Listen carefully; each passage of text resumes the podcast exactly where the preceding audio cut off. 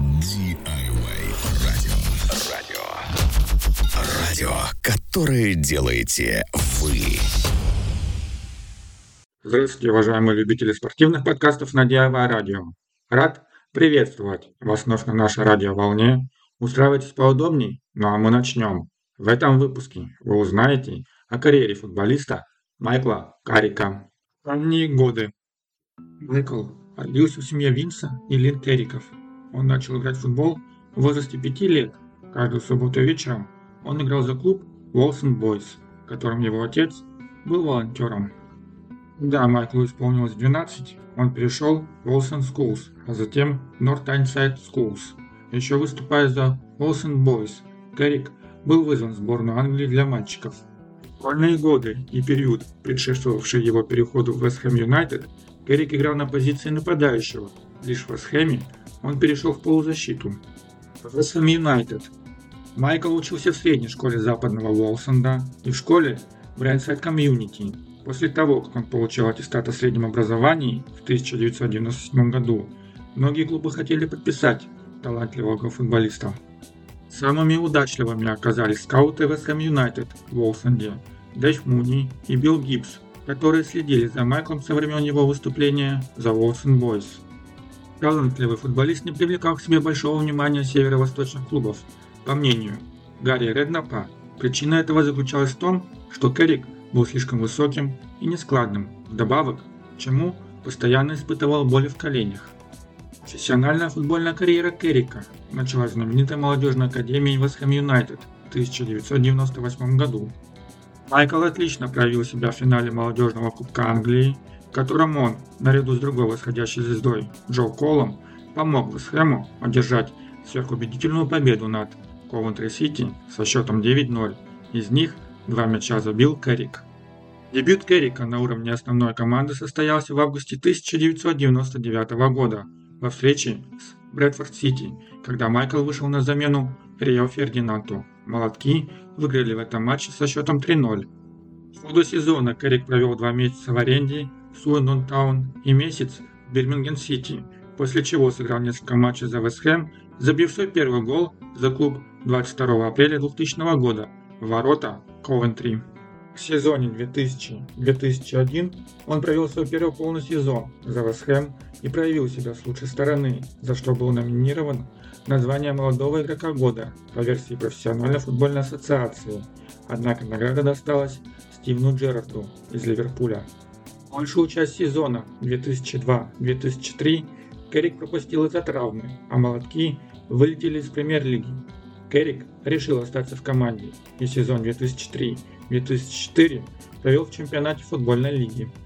Вестхэм финишировал в зоне плей-офф, но не сумел пробиться в премьер-лигу, уступив Кристал Пэлас со счетом 1-0. Майкл был включен в команду года по версии профессиональной футбольной ассоциации в своем дивизионе. В окончании сезона ряд клубов начал проявлять интерес к Керрику, включая Портсмунд, Арсенал и Тоттенхэм Хотспур. Сообщалось, что Арсенал лидировал в гонке за полузащитником, но затем Патрик Вейра решил остаться в команде, и канониры вышли из числа претендентов на Керрика. Тоттенхэм Хотспур.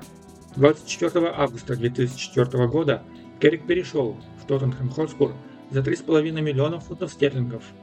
Из-за травмы он дебютировал за шпор лишь 18 октября, когда Тоттенхэм проиграл в гостях Портсмуту со счетом 1-0. Первый матч в стартовом составе Эрик провел 9 ноября, уже под руководством нового тренера. Жак Сантини был уволен, а его место занял Мартин Йол. Тоттенхэм победил Бернли в четвертом раунде Кубка футбольной лиги со счетом 3-0. Майкл сделал одну из голевых передач. В команде Йола Керрик стал одним из ключевых футболистов. Он пропустил всего лишь три матча премьер-лиги в сезоне 2005-06. 3 декабря 2005 года Керрик забил первый гол за шпор, который принес им победу над Сандерлендом 3-2. По итогам сезона он сделал больше всего передач среди игроков Тоттенхэма и разделил первое место с нападающим Мида по результативным передачам. Шпоры показали лучший результат за время выступления в премьер-лиге заняв пятое место. При этом до последнего тура они шли четвертыми и уступили Лиге Чемпионское место Арсеналу. Лишь после поражения от Васхэма 7 мая Перед этим матчем 10 игроков Тоттенхэма, включая Керрика, стали жертвами пищевого отравления. Манчестер Юнайтед 2006-2009 31 июля 2006 года Керрик перешел в Манчестер Юнайтед. Шпоры отклонили первоначальное предложение Юнайтед в размере 10 миллионов фунтов. Но согласились на базовую выплату в размере 14 миллионов плюс бонусы, потенциально увеличивающую сумму трансфера до 18 миллионов 600 тысяч в зависимости от успехов игрока и клуба. Это сделало Керрика пятым в списке самых дорогих трансферов Манчестер Юнайтед на тот момент. Главный тренер Красных Дьяволов, сэр Алекс Фергюсон, видел в Керрике замену бывшего капитана Роя Кина, и Майкл получил футболку с номером 16, ранее принадлежавшим Кину.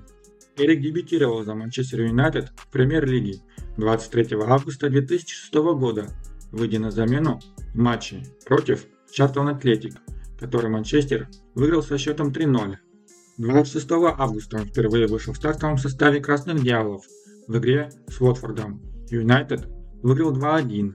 В сезоне 2006-07 Керрик почти во всех матчах выходил в стартовом составе. В конце декабря он получил небольшую травму, а на его позицию в зоне опорного полузащитника Фергюсон ставил Джона Оуши или Даррена Флетчера.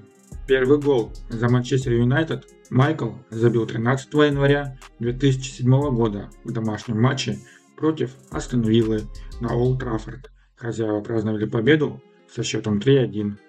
10 апреля 2007 года Керрик забил два гола дальними ударами ворота итальянской Ромы в ответном четвертьфинальном матче Лиги Чемпионов на Олд Траффорд. Юнайтед победил со счетом 7-1 и вышел в полуфинал, в котором, однако, уступил другому итальянскому клубу Милану. В премьер-лиге маникуанцы выступили успешнее, завоевав титул чемпионов Англии впервые за 4 года. Эта победа стала для Майкла первой за карьеру. В последние матчи сезона Красные Дьяволы упустили возможность сделать дубль и проиграли Челси в финале Кубка Англии со счетом 0-1. После подписания Уэна Харгривза перед началом сезона 2007-08 Керрик признался, что ему не гарантировано место в основном составе. В октябре 2007 года Майкл получил перелом локтя в матче с Ромой в Лиге Чемпионов. Он вернулся в игру 3 ноября, выйдя на замену Андерсону в матче с Арсеналом. Первый гол Карика в сезоне 2007-08 состоялся в добавленное время дерби с Манчестер Сити 10 февраля 2008 года, которое Юнайтед проиграл со счетом 2-1.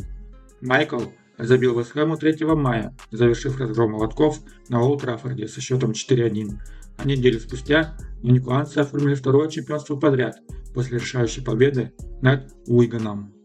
21 мая 2008 года Карик принял участие в финале Лиги Чемпионов в Лужниках, где соперником Манчестер Юнайтед был лондонский Челси.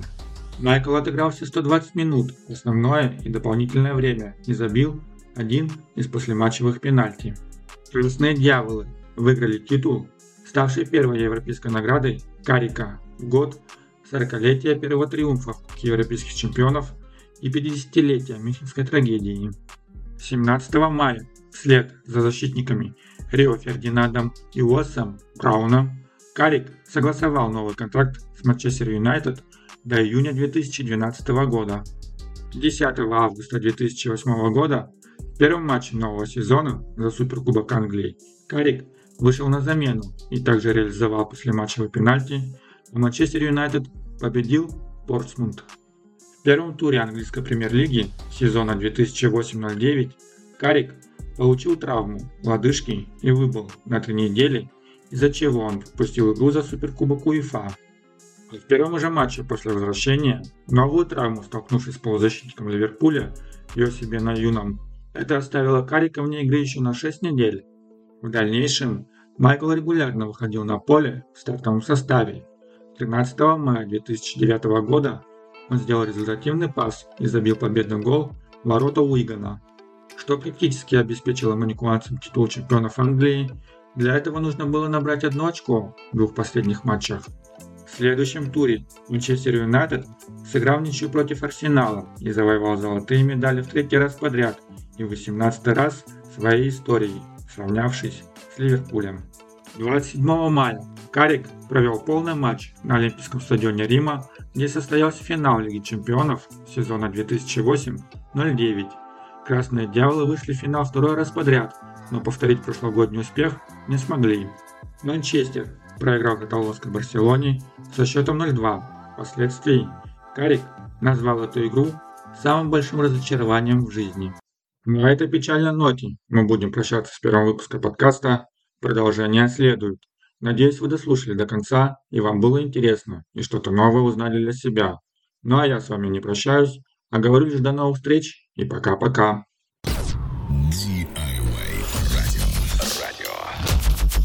Радио, которое делаете вы.